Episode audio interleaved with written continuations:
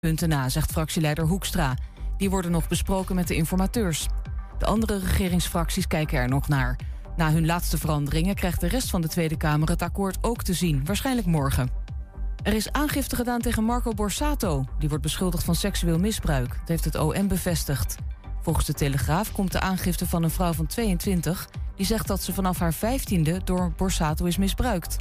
Borsato ontkent alles en heeft het OM zelf om onderzoek gevraagd. Het weer, af en toe regen en het is 10 graden. Morgenmiddag wordt het droog en krijgt het noordwesten nog wat zon. Het noorden krijgt iets meer wind uit het zuidwesten, kracht 5. En dat was het ANP-nieuws. Het jaar sluit je af met de duizend beste nummers aller tijden. Wat is jouw favoriet voor de 120 top 1000?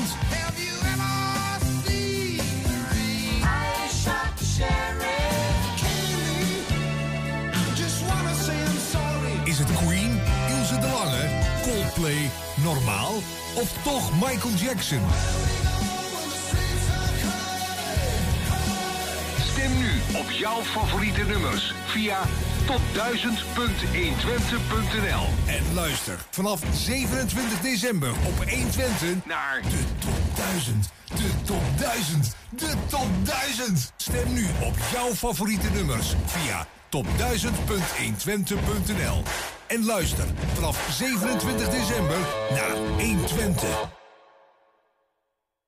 Waar kan ik een APK laten uitvoeren en meteen een onderhoudsbeurs van mijn auto laten doen? Ik ga altijd naar eh, de Gebroeders van der Meij uit Enschede. Vakmanschap, passie en echte service zijn kernwaarden van Gebroeders van der Meij. Of het nu gaat om eh, APK-keuringen, reparaties, bandenopslag, totaalonderhoud, deuken verwijderen of een nieuwe trekhaak, zij regelen het voor je. Gebroeders van der Meij vind je aan de Lonnekerbrugstraat 80 in Enschede.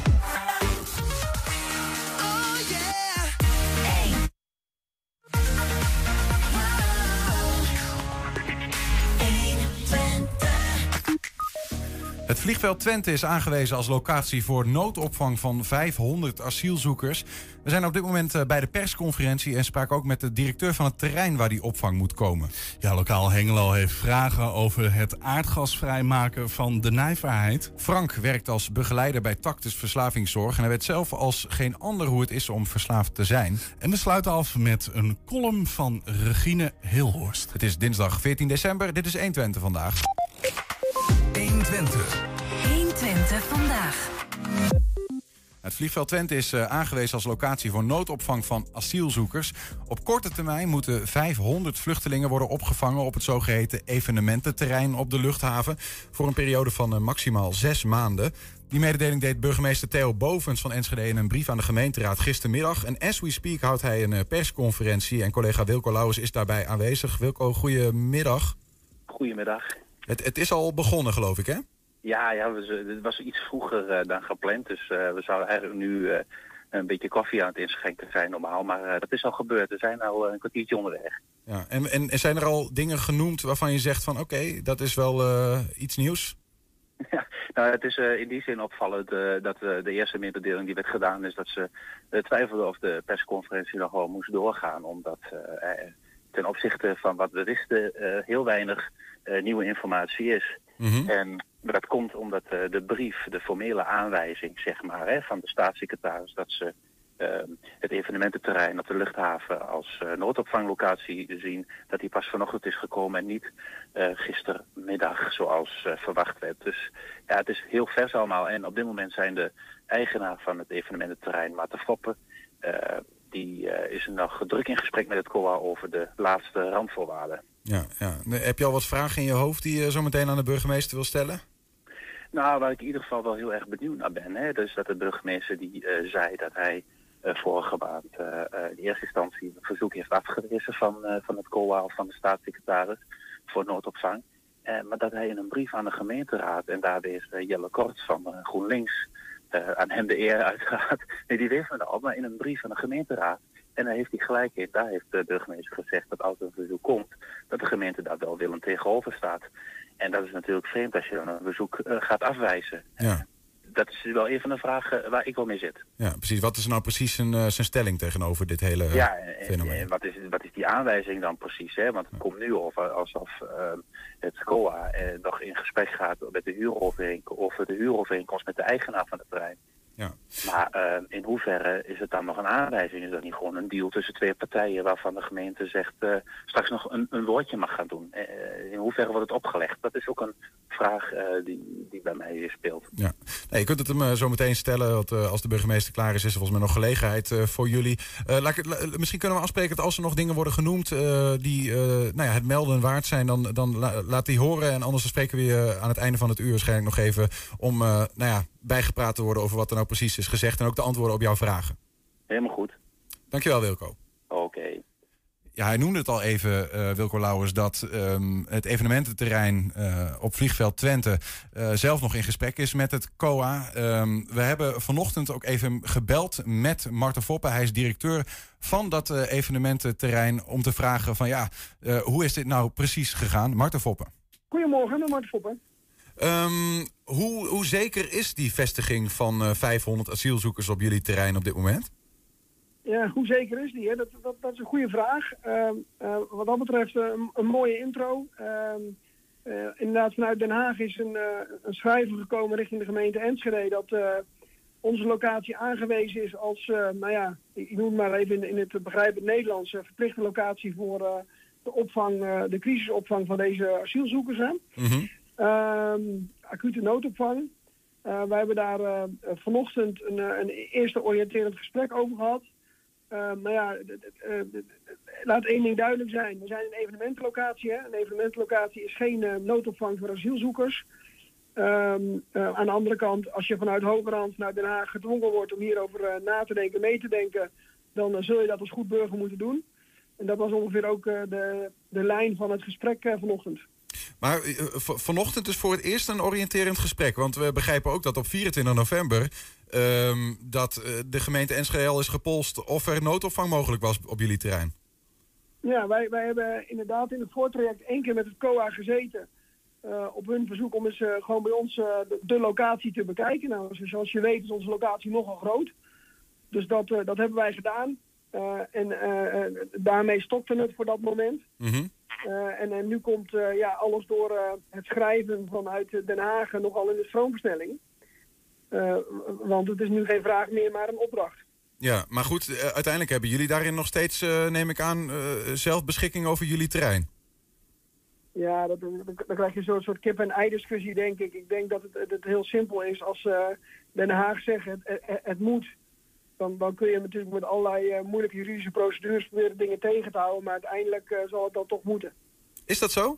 Dus eh, Den Haag Ja. kan gewoon bepalen van, ja, het is jullie grond, maar wij gaan er een, noodopvang neerzetten. Ik, ik weet niet of het zo kort door de bocht is, maar uiteindelijk heb je ook te maken, denk ik, met goed burgerschap. Ja, de- de- maar ik begrijp wel dat, dat het nog een beetje dubieus is voor jullie van of, of je het überhaupt wil als evenemententerrein. Nou ja, kijk, we zijn, denk dat daar eh, de, kern van mijn boodschap ligt. We zijn een evenemententrein. We zijn eh, niet voor niks, eh, gelukkig na jarenlang, ja, jarenlange inhoudelijke discussies, tot een vastgesteld bestemmingsplan gekomen voor een evenemententrein. Ja. Ehm, eh, da- daar ligt onze toekomst. Dus voor ons is bijvoorbeeld belangrijk dat het niet iets is wat hier jaren gaat plaatsvinden, maar maximaal bijvoorbeeld een half jaar. Ja, maar dat is volgens mij ook de bedoeling. Hè? Het is een noodopvang van max zes maanden. Ja, maar je zult snappen dat ik dat wel eh, heel, heel zeker en heel concreet wil hebben. En niet, eh, niet vrijblijvend.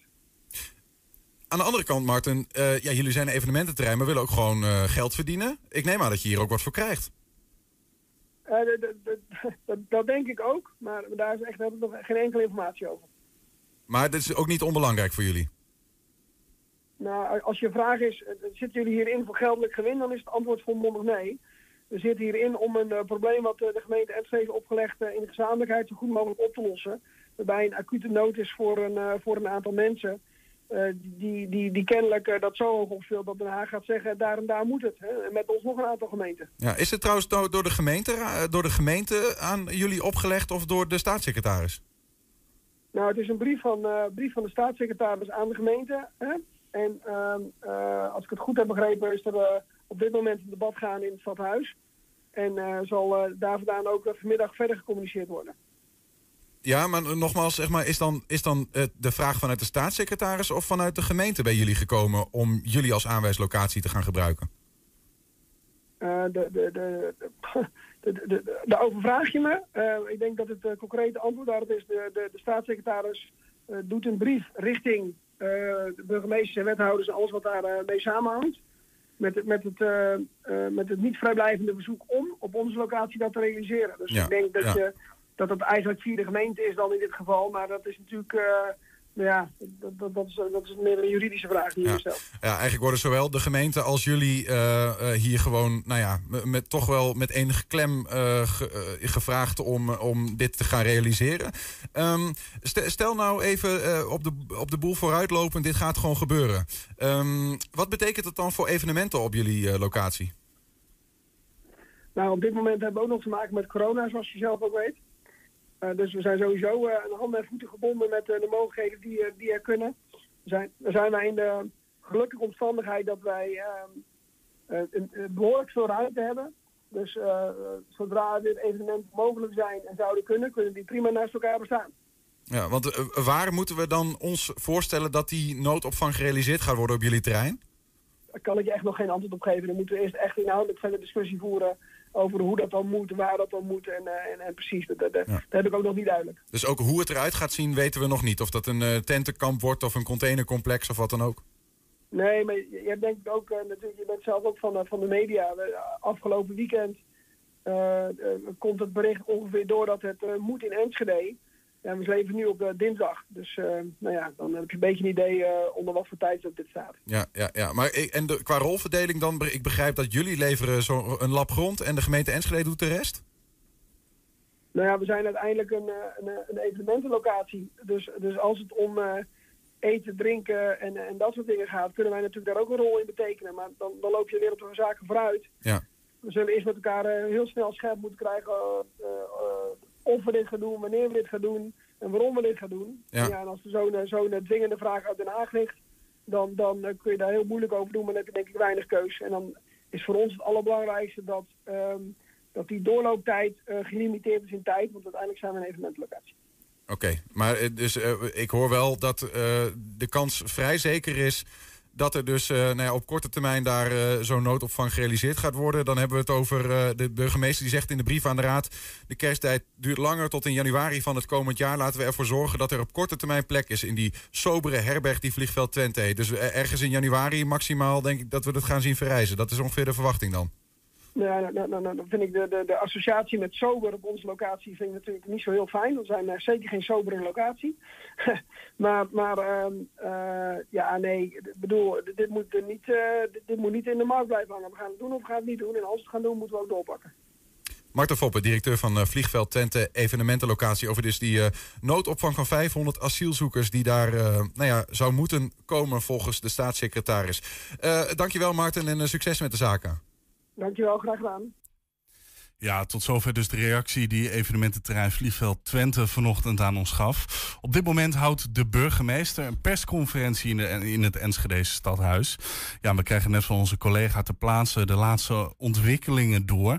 Als alles meezit, komen begin januari de eerste asielzoekers naar het vliegveld.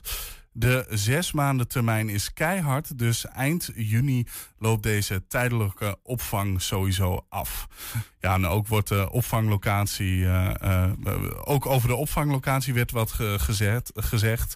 Ja, dat het geen tentenkampen worden en eh, ze worden ondergebracht in hangar 18. Ja, want de FC Twente staat voor een enorme uitdaging. De club die morgenavond in de strijd om de KNVB-beker thuis tegen... of die strijd morgenavond in de KNVB-beker thuis tegen Feyenoord. Zometeen kijken we vooruit met trainer Ron Jans. 120. 120 vandaag. Ja, maar eerst naar een andere enorme uitdaging. Maar dan voor de wijk De Nijverheid in Hengelo. Een klus waar behoorlijk wat vragen over leven. Niels, dat zal vast over de energietransitie gaan, hè? Uh, de nijverheid die moet als eerste in Hengelo van het aardgas af, hè, dat weten we. Dat is een soort van pilot, wijkproeftuin. En dat is inderdaad een bijzonder grote uitdaging. Hoe dat doel bereikt gaat worden, ja, dat is ook nog een hele ingewikkelde puzzel... die ook nog lang niet is uitgevogeld. Nou, politieke partij Lokaal Hengelo, die is een van de partijen... die eigenlijk vraagtekens zet bij de zogeheten transitievisie warmte. Hè. Hoe gaan we dat nou doen? Uh, daarom stelde de partij vorige week schriftelijke vragen... aan het college van uh, BMW in Hengelo. Bij in de studio is Roel Jaarsma, hij is fractievertegenwoordiger van Lokaal lokaal Hengelo. En met hem in gesprek gaat Noor Mekel. Zij is journalistiekstudent bij uh, Windesheim, of van Windesheim. En uh, ze onderzoekt samen met vier andere studenten eigenlijk de nijverheid, wat er leeft, ook in aanloop naar de gemeenteraadsverkiezingen. Uh, welkom beiden. Dankjewel. Noor, om bij jou te beginnen. Jij gaat zo meteen het stokje overnemen, dit interview. Klopt, klopt. en uh, Roel wat, wat vragen stellen. Um, Eerst misschien toch eventjes, wat zijn je nou ook weer precies aan het doen uh, daar in de nijverheid? Ja, nou sinds oktober lopen wij dus met z'n vijven daar nu door de wijk. En uh, we hebben een enquête uh, in de wijk gehouden van, en aan de inwoners gevraagd... nou, wat speelt er in de wijk? Daar is een lijst met vijf of zes onderwerpen uitgekomen... Mm -hmm. waaronder de energietransitie. En dus in aanloop naar de verkiezingen maken we daar producties over met z'n vijven... die op 120 worden geplaatst. Ja. En jij hebt de, de nobele eer om de energietransitie Ja, voor je nou, rekening te ik- nemen? De nobele eer zou ik het niet willen noemen, want het is best een klus. Dat maar kan je voorstellen. ja. Ehm, ja, iedereen heeft een beetje zijn eigen onderwerp en we helpen elkaar wel. Maar ik heb inderdaad het hele aardgasverhaal uitgezocht. De hele energietransitie en hoe dat daar in zijn werk moet gaan. Ja. Ja. Nou, je hebt eh Roel Jaarsma uitgenodigd eh, om hem wat vragen te stellen. Ja. Eh, Ga je gang. Ik, ik zal ook mijn vragen stellen als ik ze heb, maar het woord is aan jou. Ja, jullie hebben vorige week dus vragen ingediend bij het college van burgemeester en wethouders. Maar wat is nou eigenlijk de visie van lokaal Hengelo op de energietransitie? Dat is een hele lastige. Ehm, we hebben daar zeker een bepaalde visie over. We hebben het eh, van allerlei kanten bekeken. En ik denk dat het een helse, zo niet onmogelijke klus is. Eh, als je kijkt wat voor dingen er allemaal spelen, dan is dat nogal wat. Hè. Je alleen even beperkt tot de nijverheid... Hè, de totale energietransitie, dat is een heel ander verhaal... maar even de nijverheid eh, bij de kop pakken... Ja, dan heb je daar met zoveel verschillende dingen te doen. Hè. Je hebt met huurwoningen te maken, je hebt koopwoningen te maken... je hebt met goed geïsoleerde woningen te maken, slecht geïsoleerde woningen. Je hebt met mensen te maken die een beetje te besteden hebben. Je hebt met mensen te maken die nauwelijks iets te besteden hebben. Dus al die dingen maakt het wel heel moeilijk.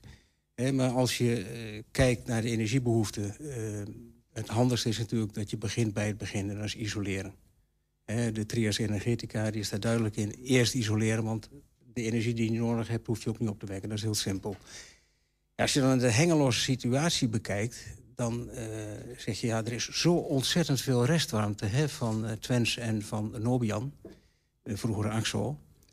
dan is het het meest voor de hand liggende dat je zegt... van we gaan een warmtenet uitrollen. Dat is zo voor de hand liggend, alleen daar zitten ook weer nadelen aan. Maar zo zitten aan alle eh, dingen die je gaat doen voordelen en nadelen. Eh, het moeilijke van eh, warmtenet is natuurlijk dat je moet zien... dat alle mensen daaraan meedoen. Want zo gauw je daar maar af en toe iemand hebt... dan is dat een moeilijke zaak. Dan is het niet rendabel, bedoelt u? Dan is het niet rendabel. Je moet echt eh, een groot aantal mensen kunnen aansluiten. Want de aansluitkosten zijn vrij hoog. Hè? Ja. De buisleidingen leggen, de hele straat moet op kop. En eh, dat is nogal wat. Hè, dus eh, het is zaak dat je mensen zover krijgt dat ze allemaal mee willen doen. En als je dan kijkt dat op dit moment de prijs voor een warmtenet gekoppeld is aan de gasprijs... dan houdt het in dat met de stijgende gasprijs die, die prijzen voor de warmtenet ook gaan stijgen. En nogal fors. En dat zal sommige mensen ervan weerhouden om er mee te doen. Ik denk dat als je een product in de markt wilt zetten als het warmtenet... dat het dan verstandig is dat je de mensen wat te bieden hebt. En dan heb ik vanmorgen toevallig een stukje in Tubantia gelezen. Eh Claudio Brugging heeft daar een interview gegeven. En eh, daarin pleit hij er zelf ook al voor om de loskoppeling te maken... tussen de gasprijs en het warmtenet. Ja, want jullie stelden dat toch ook voor in jullie vragen? Ja, dan- dan- ik liep want wat voor is dan wat het nou- voordeel? eh, of jullie zeggen het, duurder dan, het niet duurder dan gasprincipe moet eraf. En dan moet vervangen wo- worden door het goedkoper dan het warmtenetprincipe. Waarom is dat beter, Ja, dat dit- laatste? dit- volgens mij is dat anders geformuleerd. Maar goed, eh, het moet eh, voor de inwoners aantrekkelijk zijn om warmtenet aan te schaffen. Nou, als je dat eh, nu gaat doen en je zet het af tegen een bijvoorbeeld hybride warmtepomp... dan zie je het verschil dat... eh, sorry, ik ga in de microfoon zitten. Als je het in een grafiek uit gaat zetten, dan zijn de kosten voor een hybride warmtepomp, als je die nu gaat maken, en de energieprijs voor elektriciteit is vrij constant, die is redelijk stabiel. En als dan de prijs van het warmtenet gekoppeld wordt aan de aardgasprijs... dan zie je dat die prijs van het warmtenet steeds verder gaat stijgen... en die andere prijs stabiel blijft. Dan kom je op een gegeven moment op het punt terecht... dat een hybride warmtepomp veel aantrekkelijker is dan het warmtenet. En daar moet je eigenlijk vanaf. Je moet het voor alle mensen interessant maken om het warmtenet te omarmen. Maar u zegt dan, je moet die prijzen loskoppelen. Je moet die prijs loskoppelen. Maar dan, dan speel je het ook weer uh, in de kaart van de monopolisten hè, die het warmtenet hebben. Die kunnen dan hun prijs. Die, ze worden nu ook eigenlijk tegengehouden met die regel Ja. dat het nooit duurder mag zijn dan gas. Anders is Ja, nou, het dat wordt, los, eh, toch? Dat wordt door de autoriteit Consument en Markt ook wel gecontroleerd. Hè. Ze mogen het nooit hoger maken dan een bepaald bedrag. Die prijzen worden vastgesteld. Ja. Maar nou is eh, de exploitant van het warmtenet, dat is de firma En Natuurlijk. En dan las ik in het interview met eh, Claudio Brugging vanmorgen... tot mijn grote genoegen dat En Natuurlijk als exploitant van het warmtenet... ook vindt dat je het los moet koppelen van het gasnet, van de gasprijs. En dat vond ik een opmerkelijk... Maar en wie bepaalt dan de prijs van, het, van de warmtenetenergie? Eh, ja, die, wordt, eh, uit de losse duim zuigen. Want de warmte is in principe bijna gratis. Hè. Het is restwarmte, het is gewoon afvalproduct. En als je dan... eh, ja, de prijs wordt hoofdzakelijk bepaald door de infrastructuur die je aan gaat leggen... en de kosten en het onderhoud en het bijstoken. Hè, want er zal toch onderweg zijn een aantal eh, stations... waar de warmte weer opgewaardeerd wordt. Omdat... het heel grote nadeel van warmte eh, transporteren via een buisleiding... Hè, het water transporteren is, eh, ja, geeft toch wel warmteverliezen. Dus je zult eh, in die lange trajecten naar een wijk toe... zul je stations moeten hebben die de warmte weer omhoog halen. Om voldoende warmte te krijgen om die huizen warm te houden. En ja, dat kost allemaal geld. En dat bepaalt grotendeels de prijs voor het warmtenet. Dus zowel de infrastructuur als de tussenliggende stations enzovoort. Ja, want de kosten zijn natuurlijk een belangrijk thema in de nijverheid. Want veel inwoners hebben ook niet heel veel geld. Ehm, wij spraken Fred Holtkamp, voorzitter van, de, van het bewonersoverleg de nijverheid. En die beaamde dat ook. En dan moet er een videootje komen. De meeste mensen zijn het er wel over eens dat er uit milieuoogpunt wel wat moet gebeuren. En, en ze zijn ook wel bereid om daaraan mee te werken. Maar niet ten koste van een eh, systeem eh, waarvan je niet eh, terug kunt. Eh, of ook niet als het eh, heel veel eh, geld gaat kosten. Of, of als je in de toekomst eh, duurder uit bent. De kosten moeten als het ware gelijk blijven zoals ze nu... Nou ja, in, el, in elk geval niet zo heel veel duurder worden. Nee, nee. Eh, we, we hebben het hier niet over een wijk waar, waar mensen beschikken over een brede portemonnee. Ja, het mag dus niet zo heel veel duurder worden dan aardgas. Welk alternatief is dat volgens Lokaal Hengelo? Ja, er zijn natuurlijk een aantal opties in de toekomst. Als je verder kijkt, eh, er liggen prachtige gasleidingen, die liggen er al. En je zou kunnen kijken naar de biovergisters. In Zenderen is er een hele grote. Uh, heeft op zijn eigen terrein nou ook een nieuwe biovergister eh, geplaatst. Wij zijn vanuit het afvaloogpunt, uit het oogpunt van circulariteit... zijn we voorstander van het nascheiden van afval. We hebben het vorig jaar gezien wat voor drama het is... als eh, de inwoners zelf het afval gaan scheiden. En al het PMD wordt afgekeurd. En dat wordt dan vervolgens keurig in de verbrandingsovens gekieperd. En dat is eigenlijk niet de bedoeling van de circulaire economie. En als ik kijk bij uh, de firma's als Atero of Omrin... die uh, nascheiding doen, dan zie je dat uit de afvalstroom die dat teweeg brengt... de natte fractie daarvan een prachtige hoeveelheid uh, energie oplevert... middels biovergisting. Hè? Dus die Omrin die heeft zijn hele wagenpark op biogas lopen. Ik weet niet hoeveel huizen op biogas... Dat zouden ze bij Twents nog extra kunnen doen, maar dat is politiek heel gevoelig. Hoe komt dat biogas dan van Twents naar die huizen toe? Dat kun je zo aansluiten op de bestaande gasleidingen. Maar Die biogas is toch ook niet heel, biogas is toch ook niet heel duurzaam? Het is en blijft gas. Het is en blijft gas, dat klopt. Maar het wordt duurzaam opgewerkt. Het, wordt, uh, het zijn geen fossiele brandstoffen. Nee, maar je stoot wel gaat het CO2 grotendeels uit, toch? Ja, nou, daar kun je een balletje over opgooien. Biogas levert inderdaad wel ietsje CO2 op. Maar veel minder dan, uh, dan andere Maar biogas is nu toch ook nog heel, heel erg in ontwikkeling. Je kunt nu nog niet een Oh, hele nee, wijk is- aansluiten oh, op nee, dat is biogas. wel- biogas is al zo, eh, zo oud. Bij Omrin doen ze dat al tientallen jaren. Maar kun je er een hele wijk op aansluiten? op dit moment. Jazeker, als er maar voldoende biogas is. En uh, je ziet nou vandaag nog een artikeltje in Tubantia... dat in Noord-Deurningen de boeren bezig zijn om zelf daar biogas te produceren... om daar alle uh, woningen in de buitenwijken, in het buitengebied te voorzien van, van gas, van warmte. ja, ik denk dat daar zeker mogelijkheden zitten. Moet in ieder geval onderzocht worden.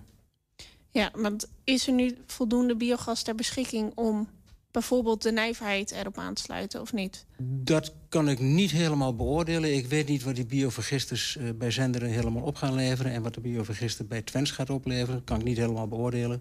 Die gegevens heb ik niet bij de hand. Maar ik zou me voor kunnen stellen dat het in de toekomst wel het geval is. En ja, iedereen zegt we moeten haast maken met dit en we moeten haast maken met dat. Als ik zie naar de, kijk naar de technologische ontwikkelingen... dan denk ik van ja, waarom die haast? Want er zijn zoveel nieuwe ontwikkelingen. Hè. Er worden in het noorden bij de Eemshaven, maar ook bij Rotterdam... worden al uh, machines uh, geïnstalleerd om uh, waterstof op te wekken. Hè. Dus via elektriciteit. De gemeente Hengelo doet met de nijverheid mee... om de nijverheid in 2030 ja. aardgas vrij te krijgen. Ja, dat is heel ambitieus. Dat... En, ja... Maar dan, dan is die urgentie er toch wel? Dat weet ik niet. Het is net nog geen 2022. We praten over acht jaar. Ik vind acht jaar nog een hele tijd. En je kunt wel volgend jaar alles klaar willen hebben. Dat lukt toch niet. En ik ben ook bang dat het hele traject in de nijverheid... toch wel ontzettend lang gaat duren, hoor. Dat 2030 niet gehaald gaat worden. Maar misschien ben ik te pessimistisch. Of te realistisch. Dus gaat 2050 dan wel lukken?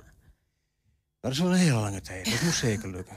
Maar 2050 is nog een stip aan de horizon... en dan zit je met het warmtenet ook nog met een probleem.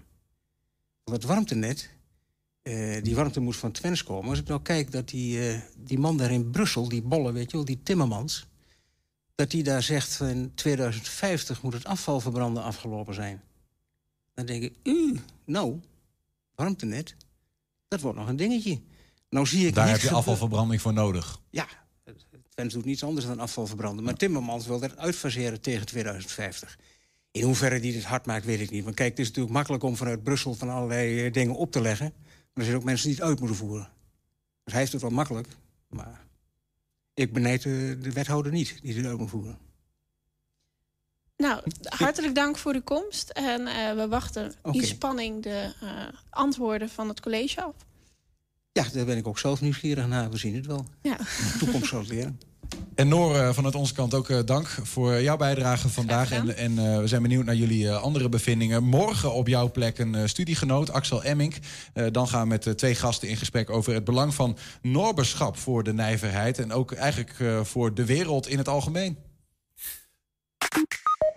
Ja, zoals gezegd uh, houdt de burgemeester op dit moment een persconferentie in het stadhuis over de opvang van die 500 asielzoekers uh, op uh, vliegveld Twente.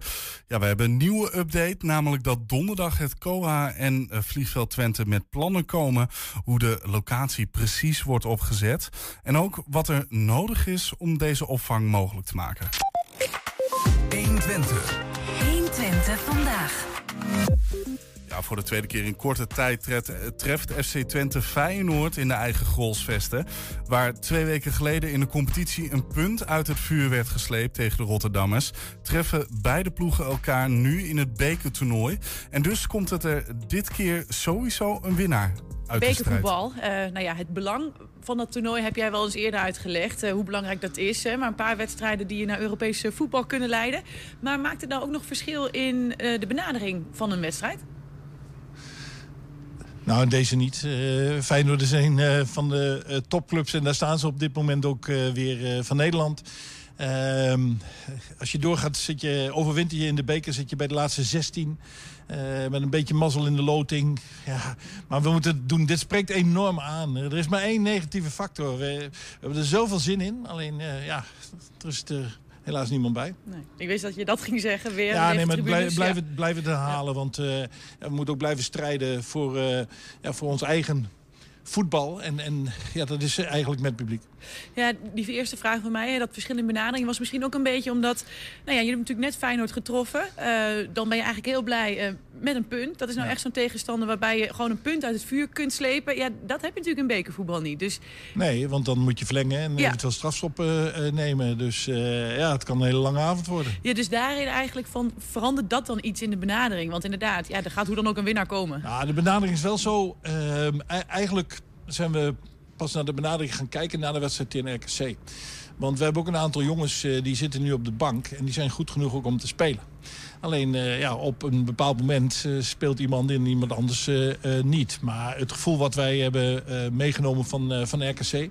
dat willen wij eigenlijk niet gaan verstoren.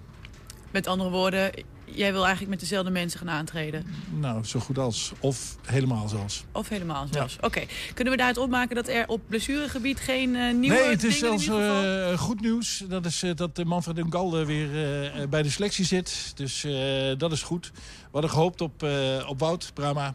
Maar dat, dat wordt hem nog niet. En ja, dat, dat is jammer. Maar het is, eh, er, het is weer plus één erbij. Dus dat is positief.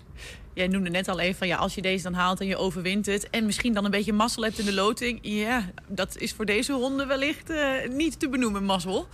Wat, wat dacht jij toen Ja, Feyenoord dat uit de je, Als je die kwam? loting krijgt. Je weet toch dat je ergens onderweg krijgt een keer eh, zo'n wedstrijd. En nou ja, als we Feyenoord favoriet eh, zouden noemen. Of eh, in ieder geval de buitenwacht. Maar ik denk dat wij ook een kans hebben om door te gaan. En eh, daar, daar gaan we ook alles aan doen. Want ehm, nou, verdedigend, we die nul houden... dat was prima. Maar we hebben aanvallend, zeker in de tweede helft, heel weinig aan kunnen richten tegen Feyenoord. En dat kan beter en dat kunnen we beter. En met de serie die we nu hebben en de wedstrijd in RKC, met waar we heel veel kansen hebben gecreëerd, ja, dan hebben we daar ook een goed gevoel over. Ja, toch hoop je misschien die grote namen in het begin nog een beetje te ontlopen. Ja, maar op het moment dat het zo is, en dat weten we al een heel poosje, is het toch gewoon een heerlijke wedstrijd. Alleen de grootste tegenslag, maar ja, dat heb ik al gezegd, is dat er geen. eh, Ja. ja. ons publiek is er niet bij. Je refereert even, ja, het is natuurlijk maar heel kort geleden, die wedstrijd. Is dat dan juist ook wel prettig, dat dat nog zo kort geleden is? Dat het nog ja, vers op het netvlies staat? Ehm, nou ja, tactisch hoeven we niet weer eh, alles eh, te laten zien van Feyenoord. Dus we hebben wel een aantal dingen laten zien wat we dan nou, kunnen verbeteren ten opzichte van, eh, van, van die eerste wedstrijd. En dat is vooral als wij de bal hebben. Je noemde al even die tweede helft. Eh, ja, dat zei jij toen ook wel van. Absoluut zijn we niet tevreden met nou ja, het feit dat we daarin eigenlijk niks meer wisten te creëren. Nee. Eh, maar die eerste helft, wat kun je daaruit meenemen? Nou ja, dat, dat wij wel vaak zeg maar ehm, wat, wat op de helft van, eh, van Feyenoord kwamen.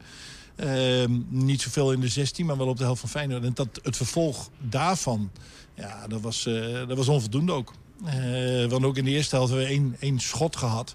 Maar hij hield ook niet over. Hè. Dus eh, nee, wij, wij moeten gewoon laten zien eh, dat, dat wij betere keuzes aan de bal eh, eh, maken. En ja, dat hebben we tegen RKC laten zien. Alleen ja, Feyenoord is beter dan RKC. Ja, je doet een betere keuze aan de bal. Want wat dat betreft de wereld van verschil. Hoeveel kansen jullie dit weekend wisten te creëren. Dan is het nog even... Wat doe je dan in die laatste fase? Denk, is Ja, daar- nou ja, kijk, we, we hebben... eh, de, de serie die we hebben neergezet heeft heel veel te maken met eh, dat het team verdedigend... iedereen is zo bereid om te werken en, en, en dan proberen we hoog druk eh, te zetten als het moet. Dan verdedigen we laag met, met z'n allen. Ehm, maar met de komst van een aantal spelers... die kunnen individueel kunnen die of mooie dingen doen... maar het gaat niet alleen om mooie dingen te doen... maar ook effectieve dingen doen. En, en ja, dat is aan uh, Jan en, en, en Tjerni bijvoorbeeld... om op dat gebied ja, dan... ehm, ehm, zonder dat we verdedigend iets inleveren, dat we aanvallend sterker worden. En ehm, nou, ja, dat, dat hoop ik dat, dat, dat ze dat ook doorzetten.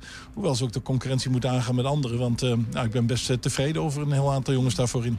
Hameren jullie daar dan gisteren even extra op? Die fragmenten worden, ja, die worden volgens mij altijd bekeken na zo'n wedstrijd nog weer. Eh, hebben jullie dat nou gisteren Nee, vooral we bij hebben, die we momenten hebben die gedaan? momenten eh, juist helemaal niet. eh. Want als je ehm, eh, er allemaal op wijst wat allemaal niet goed gaat... eh, dat heeft ook weer invloed op de manier eh, van, van denken. Maar we, ik heb eh, s'avonds heb ik het nog wel even teruggekeken. maar we, we hadden er wel vijf kunnen maken hoor.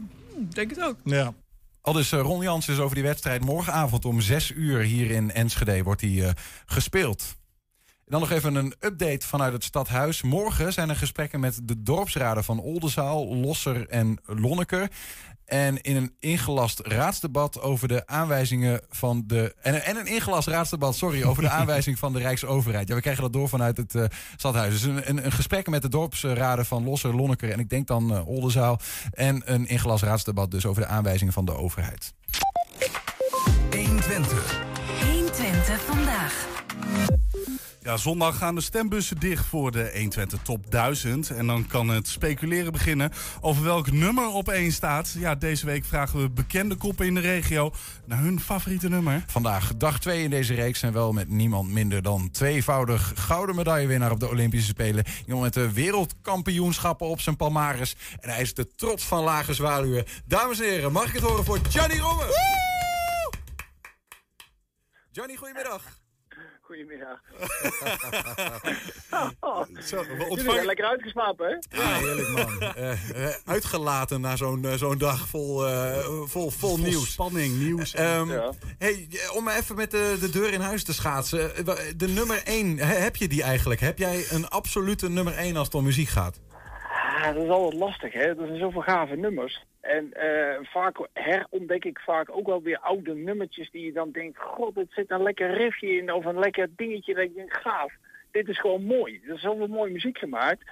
Dus uiteindelijk hangt het ook heel erg van je eigen sfeer af en je eigen gevoel eigenlijk. Dat je denkt, vandaag pak me dit nummer en morgen kan het ook weer iets anders zijn. En er is te veel moois gemaakt om eigenlijk maar één ding te zeggen van dat is het nummer. En, en als jij 's ochtends bij, eh, bij bijvoorbeeld de ijsbaan of zo aankomt en eh, je denkt, oh, ik ben hier in mijn eentje. Het kan, speakertjes aan, even vol volume. Welk nummer zou je erop zetten? nou, weet je, als we het even gaan, gaan eh, dan, dan is dat nummer waar we het nu wel even over gaan hebben, is heerlijk. Als je dat even vol aanzet en stof van de speakers af laat blazen, dan is het echt dat je denkt, wauw. Dat is het, het nummertje uit Hij de wikkelt ons in mysterie. Flappy van... eh, van nee, dat gaat goed. Als dat zo is. Nee, nee, nee. Dat is een eh, nummertje uit 1977. Ik was eh, vier jaar oud, want ik ben van 73. En toen is het eh, nummer eh, eh, gemaakt door een band die heet Hard. En dan weten jullie, denk ik wel, er zijn een paar meer nummers gemaakt. Maar eh, het nummer Barracuda, dat is heerlijk. Als ik dat hoor, dan denk ik, yes. Hard met Barracuda. Open, open, Ja, open, echt- echt. Ja, wij, Dus, kunnen, eh, wij, wij mogen vanwege, de, vanwege de, de rechten op YouTube... mogen we op dit moment dat nummer niet live draaien. Maar ja, misschien kun je even, om een, toch een beeld te krijgen... even een stukje, een stukje doen, eh, Johnny. Ja, ik kan het zelf niet doen, jongens. Ik, ben toch een muzikant, doe normaal, man. Als je als je, mij hoort zingen, dan, eh, dan denk je, nou, draai de knoppen maar dicht. Ik ben net een snijbrander, dus eh, wat dat betreft, eh, daar moet je helemaal niet in beginnen. Je begeeft je op glad ijs als je gaat zingen, bedoel je? Ja. Ah, shit, Oh, man. Eh, En- nee, dat moet je mij niet aan doen. maar, Luister vind ik prima. Eh, Maar over, over, over die nummers, zeg maar. Je, de, veel sporters, eh, eh, momenteel als ze ergens naartoe gaan, koptelefoontje op, muziekje op. Wat had jij in Nagano toen jij goud won op voordat jij de, het ijs op ging, normaal gesproken? Nou ja, dat, dat, eh, kijk, dat is, we zaten natuurlijk in, die, in de jaren negentig. En eh, dat was het, het, het, grote tijdperk eigenlijk van eh, de grunge.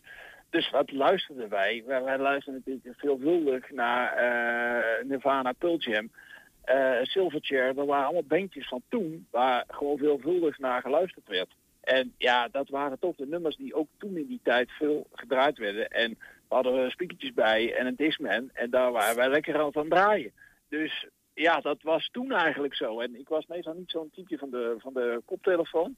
Ja, ik had hem wel af en toe met training in hoor, maar... Ook wel, je had gewoon een boombox bij je. Dat zie ik nu voor Ja, op zijn schouder. Dat was, dat was de voorloper van de boombox. Ik heb ze nog steeds, er zijn een paar van die speakertjes, die zijn echt goede kwaliteit. Die heb ik denk ik al 30 jaar. En die dingen zijn echt perfect. Dat is echt, eh, ja, en toen al. Dus dat is gewoon heerlijk. Gewoon lekker in zo'n eh, zo'n hotelkamertje, lekker een beetje lopen knallen. Heerlijk. Ja, we, hebben dus, eh, mooi. we hebben zowel gisteren als vandaag Nirvana gehoord. Die doet het toch goed. eh, Ja, je blijft goed. Ja. Ja, ja.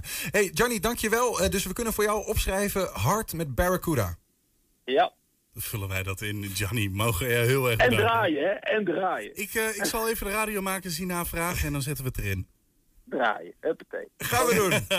Olympisch schaatskampioen. eh, de nummer 1 van de schaatsen Nederland zou je dat eh, kunnen zeggen. en de wereld op dat moment zeker. Johnny Romme, dankjewel. alsjeblieft. Ja, en voor alle anderen, je, je kunt dus nu ook eh, jouw top 10 muzieknummers alle tijden doorgeven. Stemmen kan nog tot en met aankomende zondag via 120.nl slash top 1000. Je hoort de 1000 meest gekozen platen van 27 tot en met 30 december hier op 120. Zometeen alle uitkomsten van de persconferentie over de noodopvang van vluchtelingen op vliegveld Twente. 120. 120 vandaag. Ja, in de afgelopen uitzendingen van 120 vandaag zag je de afleveringen uit een reeks die RTVO's maakte in samenwerking met Tactus Verslavingszorg. Het zijn de persoonlijke verhalen van mensen met verslavingsproblemen. Vandaag de laatste uit die reeks met dit keer een van de begeleiders. Uh, maak kennis met Frank, die bij Tactus alcohol- en drugsverslaafden begeleidt. En zelf als geen ander weet hoe het is om in die wereld te leven. Iedereen waar ik toen mee omging, die, die, die gebruikte drugs. Ja, en dat neem je dan gewoon. Doordat je als uitschot wordt gezien, ga je er ook naar gedragen. De jongens hier noemen elkaar soms ook wel als junkie. En dan verbeter ik ze ook. Je bent een mens met een verslavingsprobleem. Je bent geen, geen afval.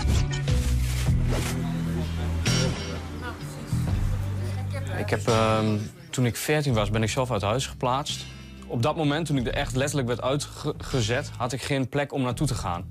Dus ik ging dus naar een, een, een vriend van mij met, met al mijn kleding in vuilniszakken. En uh, ja, daar voel je zo ontzettend uh, alleen. Op dat moment ben je zo onstabiel.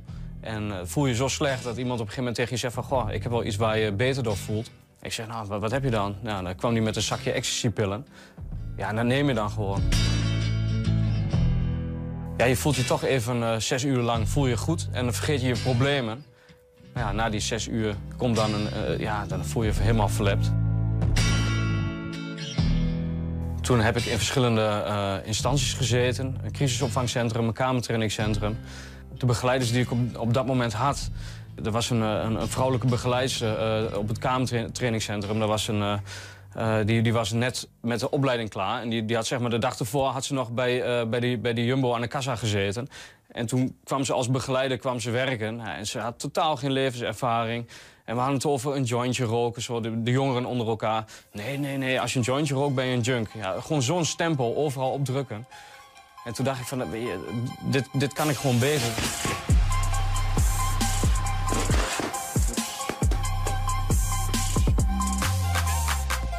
Ik, ik kan je uh, hier als dagbesteding kan ik je elke dag dezelfde tafel laten schoonmaken. Daar zit geen uitdaging in. Maar ik kan je ook iets doen wat heel dicht bij jou ligt. Dus echt jouw passie. als je die passie hebt, dan pas krijg je iemand echt in beweging. En we hebben hier uh, meerdere uh, deelnemers die echt, uh, ja, echt heel veel uit het kickboksen halen. Knip ook hier. Bijna iedereen wil, wil geknipt worden door mij. En daar kan ik wel hulp bij gebruiken. Dus ik, ik, ik ik leer het dus ook aan iemand. Ik vond het leuk om een, een groepsactiviteit te doen. Dus uh, ik heb gewoon een werk boven neergelegd. Ik dacht een chameleon. Een chameleon staat voor verandering. Nou, dat staat ook wel een beetje in het teken van, uh, van het leven van een, van, van verslaafde. Uh, ik dacht van, hoe leuk is het om een hele grote chameleon te maken... en iedereen een, een, een, vakje te geven. Toen kwam er dus een meneer binnen, een Vietnamese man. Die, uh, uh, die zegt van, goh, wat mooi. Ik had het uh, uitgetekend en hij vond het echt super mooi. Ik zeg, goh, je bent echt een kunstenaar, zegt hij. Ik zeg, nou, ik, zeg, ik ben geen kunstenaar. Ik zeg, zeg, jij bent ook een kunstenaar. Iedereen is een kunstenaar. En ja, nee, dat kan ik niet. Hè. Zeg, dat kun je wel. Ik zeg, morgen, 9 uur, begin je en dan, dan, dan, zie ik je morgen. Ja, echt, ja, echt. En hij was helemaal enthousiast. En de volgende dag om 9 uur s ochtends stond hij er. En hij, heeft hij ook meegeholpen. En uiteindelijk zit hij nu vier uur per dag zit hij hier te mozaïeken. En zelfs in het weekend. Dus uh, dat is echt winst. Terwijl het normaal was het echt een heel gesloten persoon. Hij liep langs mensen heen zonder zelfs goeiedag te zeggen. En nu is hij helemaal uh, ja, opgebloeid.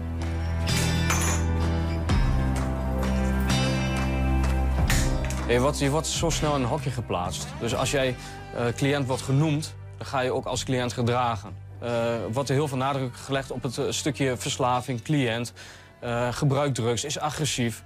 Um, en op een gegeven moment, doordat je als uitschot wordt gezien, ga je er ook naar gedragen. Maar als ik jou een deelnemer noem, of uh, zelfs collega, dan krijg je gewoon een heel ander gedrag. Want bij een deelnemer of een collega, daar hoort een, een, een functie bij.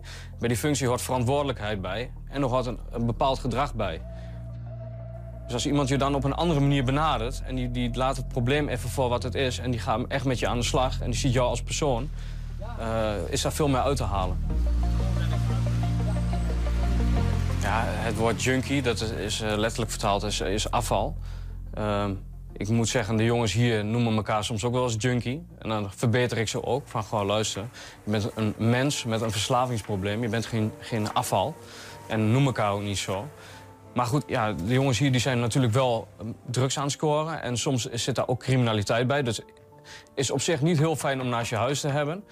Uh, daarbij vind ik wel dat de jongens toch een andere kant hebben. Hè? En uh, die, die kant die wil ik heel erg uh, proberen te laten zien.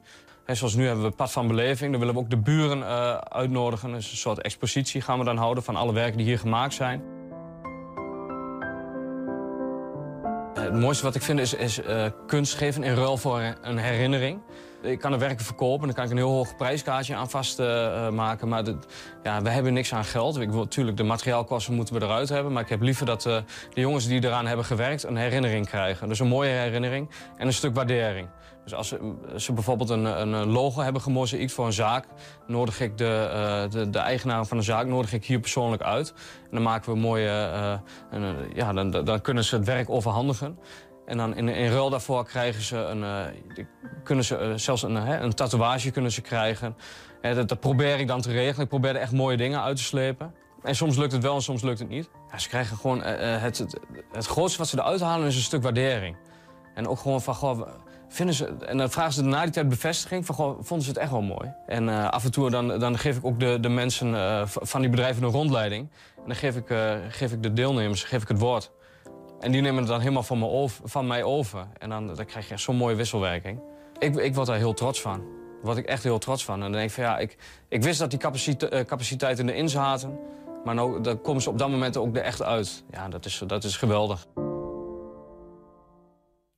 Ja, dit was het laatste portret dat we uitzenden.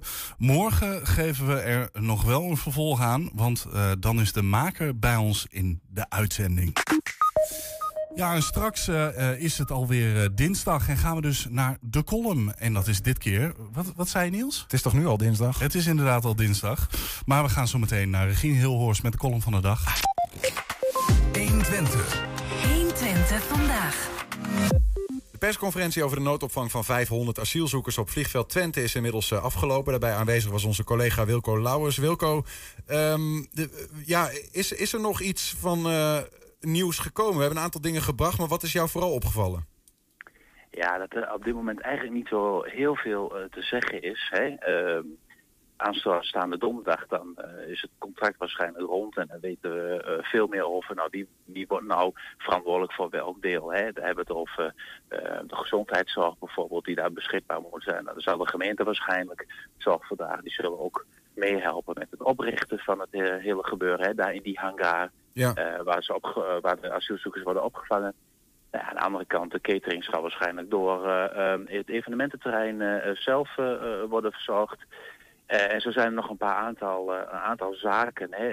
wat, wat gaan die, die mensen daar de hele dag doen? Dat vroeg de burgemeester zich ook af. Dat is zijn zorg. Hè. 7 kilometer van het centrum van Enschede. Mm -hmm. 500 mensen, een half jaar. Ja, die, hebben Twente Light ook wel een keer gezien. Dus die willen ook wel wat, uh, wat anders gaan doen. Ja, dat is de, dat is de, de lichttentoonstelling die er nu is uh, op die plek. Ja, ja. ja nee, maar, maar goed, dat zijn wel zorgen natuurlijk. Wat gaan die doen? En dat, dat zal ongetwijfeld ook bij omwonenden toch wel leven. Morgen gaat de burgemeester daar mee in gesprek hè, met de dorpsraad in Lonneke. En donderdag misschien ook wel meer duidelijk of komt er nog een buslijn bijvoorbeeld. Want ja, als ze nou naar Enschede willen, ja. als ze van de trein af willen, ja, het zit zo ver van Enschede af, dan moet, je, dan moet je al een bus hebben. Maar je opent vooral vragen, merk ik, uh, Wilco. Zijn er ook nog antwoorden gegeven? ja, nou, ik, ik, ik heb wel uh, gevraagd wat ik uh, eerder in de uitzending aangaf. Hè. er is een brief onlangs gestuurd aan de gemeenteraad over de kaders waarin de gemeenteraad wil meewerken aan noodopvang. De, of aan asielzoekersopvang, daar is een debat over geweest en daaruit is gekomen liever geen grootschalige opvang, of liever niet. We willen eigenlijk geen grootschalige opvang. Um, aan de andere kant, in diezelfde brief staat ook dat de uh, burgemeester als hij een bezoek krijgt voor noodopvang, dat het in principe zijn taak is en dat hij welwillend daar tegenover staat. Nou, dat heb ik hem gevraagd. In hoeverre verhoudt dat zich totdat hij een eerdere aanvraag eh, van het COA heeft, eh, heeft afgewezen. En daarover zegt hij in die brief heb ik het vooral over de opvang die toen, zoals die ook in Hengelo gold, hè, 100 mensen in een gebouw. En als die aanvraag was gekomen, dan had de burgemeester eigenlijk direct ja gezegd.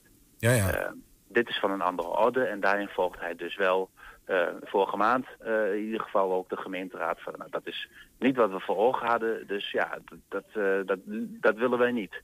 Nee. Maar ja, dan gaat het gesprek verder met de evenemententerrein en dan komt dat verzoek er toch. Dus ik heb ook gevraagd van ja, in, in die lijn, als je dat dan doortrekt, waarom nu dan hè, niet gecharmeerd? In hoeverre wordt het opgelegd? En hij zegt daarvan ja, dat is gewoon een deal tussen de eigenaar en, de, en het COA. Daar kan de gemeente in principe niks aan doen. Er komt een vergunningaanvraag, maar die mag de gemeente niet weigeren. Oké, dus eh, ja, de gemeente eh, ja, staat eigenlijk gewoon buitenspel in deze. Ja, ja, ja, dus er komt wel een vergunningaanvraag. Ja, natuurlijk, de gemeente kan die weigeren. Eh, maar ja, dan, dan ze, worden ze overroeld door de, door de staatssecretaris. De enige grond waarom dat eventueel dat nog echt geweigerd zou kunnen worden, is de brandveiligheid. Stel je voor, het is daar niet veilig eh, voor, eh, voor de nieuwe bewoners. Dan, Mhm. eh, dan is dat een reden om het echt definitief eh, af te zeggen. Ja, en we begrepen ook eh, wat, wat harde feitjes dat eh, de bedoeling is dat begin januari de eerste asielzoekers op het vliegveld eh, verschijnen. Klopt. En dat die Ja. zes maanden termijn echt keihard is. Hè? Want dat zei Marten Foppel ook nog van de vliegveld evenementenlocatie. Van ja, dat is ons wel echt belangrijk. Max zes maanden. Ja, die is keihard en daarmee zijn misschien wel wat zorgen in de gemeenteraad eh, weg eh, eh, voor, voor wat het waard is. Hè. Dat er toch wel partijen zeiden van ja, wat, als het nog langer gaat duren dan zes maanden, hè, komt er een verlenging. Want het eh, asielzoekersprobleem in Nederland, hè, dat er geen, niet genoeg opvangcapaciteit is. De directe opvangcapaciteit, dat is in een half jaar waarschijnlijk niet opgelost. Dus wie zegt dan niet dat dit zes maanden, acht maanden, een jaar wordt? Ja. Nee, dat staat keihard vast, omdat ook evenementen natuurlijk op zo'n eh, terrein zijn en andere activiteiten. Dus eind juni, ehm, dan, dan houdt het op. En dus dat betekent ook dat als er vertraging optreedt, eh, wat eind januari eh, dat het in gebruik zal worden genomen. Stel je voor dat eind juni gewoon vaststaat. Oké, dat is de absolute einddatum. Ja. Schuift niet mee met vertraging. Ehm, Ja, en we hoorden nog, het wordt geen eh, tentenkamp. Hè. Eh, Eventueel worden ze ondergebracht in hangar 18. Het zou dan gaan om twee stenen gebouwen met daartussen een tent om een beeld te krijgen. Ja, de, de, over die inrichting moet ik heel eerlijk zeggen, heb ik niet, ben ik niet bij geweest. Eh, toen er over is gesproken, omdat ik eh, op dat moment al met jullie aan de lijn zat in het begin van de uitzending. Nou ja, Dus bij deze, dat die, ja. die, die hebben wij dan eh, van, eh, van een collega Henk ten Hakkel eh, meegekregen. En die krijg je er dan nog even gratis bij. Weet je dat ook, Wilco? Kijk aan, nou dat is toch mooi. Goed zo. hey, dankjewel voor het, eh, voor het bijhouden en eh, Ja. tot later. Tot later. Jo. Ja, heb je een tip voor de redactie? Mail dat naar info.120.nl 120. 120 vandaag. Ja, stond hij te hard? Je hebt een knoppie. Links ja, je hebt een knoppie daar links onderin. Dan kun je hem harder onder de tafel. zetten. Onder, dit, is, dit zijn de geheimen van de Smit die hier worden. eh, Ja. Ja. de- je moet niet de verkeerde kant op draaien, want hij is van ondersom gemonteerd. Ja, dus dan- ga ik harder in plaats van zachter. Zo gaat het al beter. Ah, goed ja, zo. en dan moet je als hard, hard hebben, de hard sprekende mensen als Niels en ik naast je hebben zitten. Heel hard. Eh, wie, wie weet wie er nu aan tafel zit en het aan de stem al herkent, mag inbellen. Hallo. Regine Hilhorst. Hallo. Hey, welkom terug. Wat leuk dat je er bent. Ja. En eh, je krijgt van ons alle tijd om een column met ons te delen. Echt waar? Ja. Ik hoop het. Mijn column heet Leven de lokale zender. Afgelopen zaterdag werd het NPO Radio 1-programma Hilversum uit live vanuit Enschede gepresenteerd. Het ging over de vuurwerkramp en, en het vuurwerkverbod. Er werd gesproken met mensen uit de gemeenteraad en slachtoffers van de vuurwerkramp. Fijn dat een landelijk radioprogramma daar aandacht aan geeft. Alleen jammer vond ik dat volgens mij niemand in Enschede er iets van wist. Ik had in geen enkele krant of op social media erover gelezen. En de grote gele NPO-radiobus stond helaas ook niet in Hartjestad of bij het monument in Roombeek, maar was verborgen op een parkeerplek aan de Drienerweg achter de Chinees. En in verband met corona was alles buiten en het was echt heel erg koud. Zelfs de prachtige muziek van singer-songwriter Isabel en gitarist met bevroren handen Ramon lokte geen toeschouwers. Als oud-stadsdichter van Enschede mocht ik het programma afsluiten met een gedicht. Een eer om te doen natuurlijk en hoera, ook nog eens betaald. Zoals gevraagd was ik anderhalf uur van tevoren aanwezig. Ik had mezelf, ik hield mezelf op de parkeerplaats springend warm. Helemaal niet erg, want mijn speciaal voor deze gelegenheid geschreven gedicht over de vuurwerkramp van precies 90 seconden moest nog komen. De knallende kans natuurlijk dat mijn ster in deze donkere dagen eindelijk zou reizen en heel Nederland daarna aan mijn voeten zou liggen. Want laten we er maar geen doekjes om winden. Hè?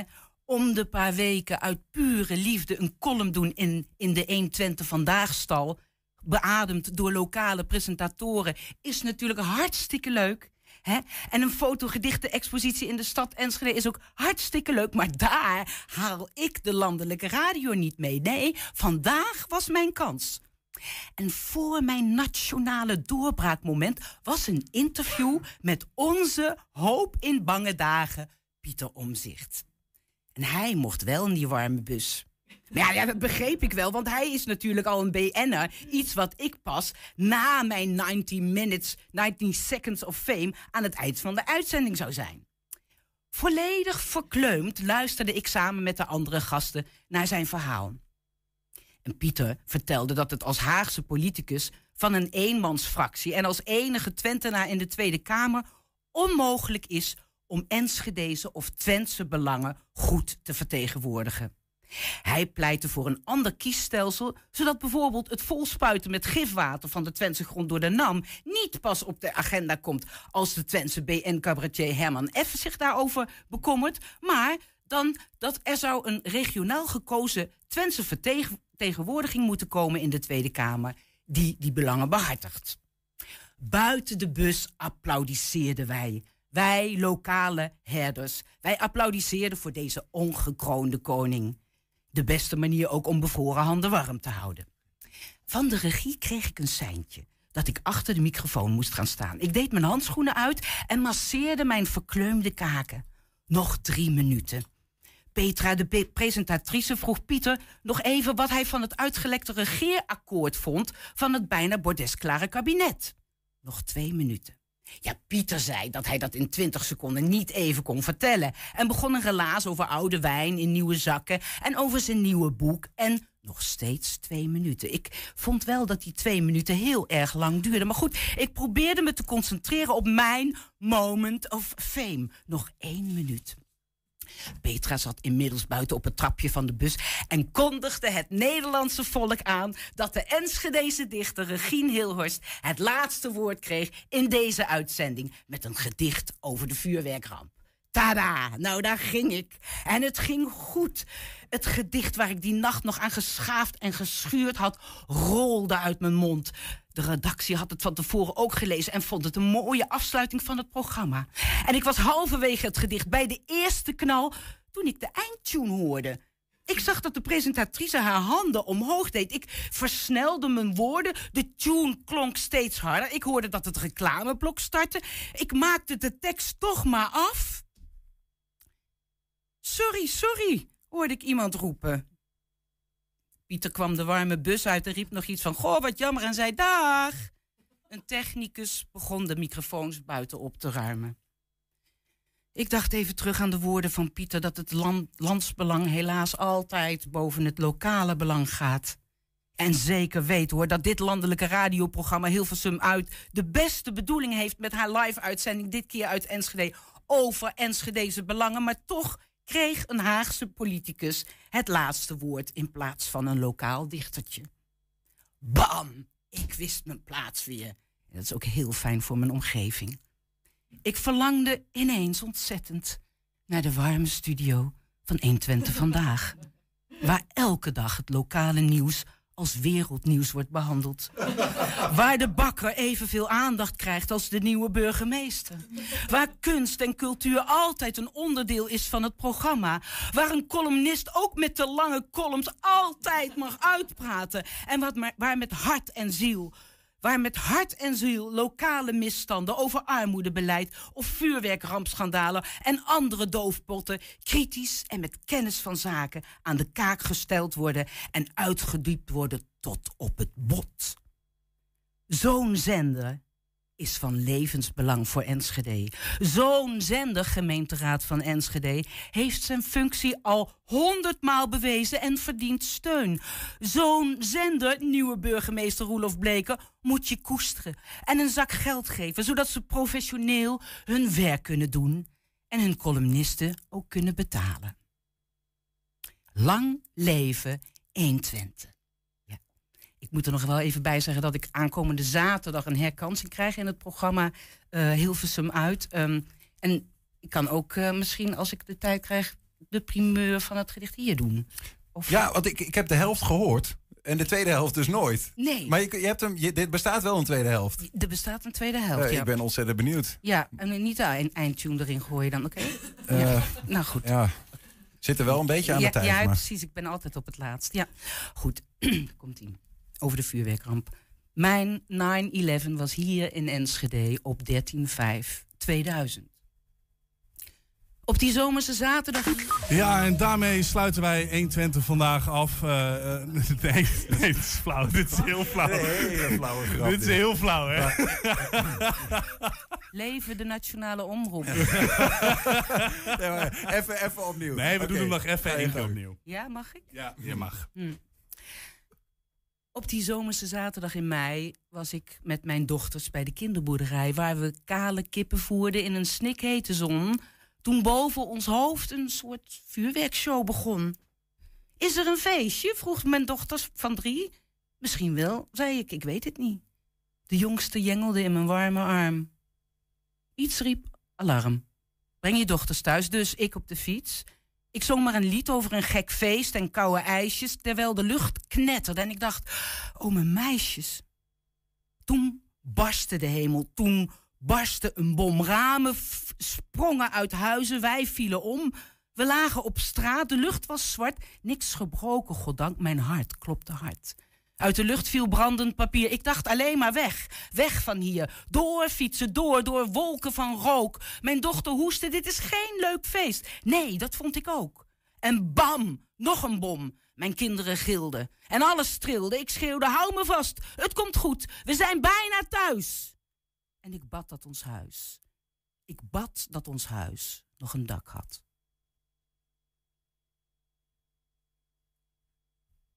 Mooi, Gien. Dankjewel. Jullie bedankt. Ga, Ja. zo, ga zo door. Zaterdag, hoe laat? Drie uur, eh, NPO 1. Ja, drie uur of één voor drie? Ja, nee, drie, van tussen drie en vier. Oké, kijk eens NPO aan. Radio 1, drie uur aankomende zaterdag. Ga luisteren. Ja, tot zover 120 vandaag. Terugkijken, dat kan direct via 120.nl. En vanavond om 8, 10 en 12 uur op televisie te zien. Zometeen kun je hier gaan genieten van Henk Ketting met zijn kettingreactie. Ik wens u veel plezier en tot morgen. 120 Weet wat er speelt in Twente. Met nu het nieuws van 3 uur. Goedemiddag, ik ben René Postma. De basisschool gaat toch eerder dicht dan de officiële kerstvakantie. Het kabinet gaat dat vanavond aankondigen in de coronapersconferentie, zeggen insiders, op aanraden van het OMT. De scholen zouden volgende week dinsdag al dichtgaan. Verder wordt de avondlockdown met een maand verlengd. Sportscholen zijn bang dat ze weer leden kwijtraken.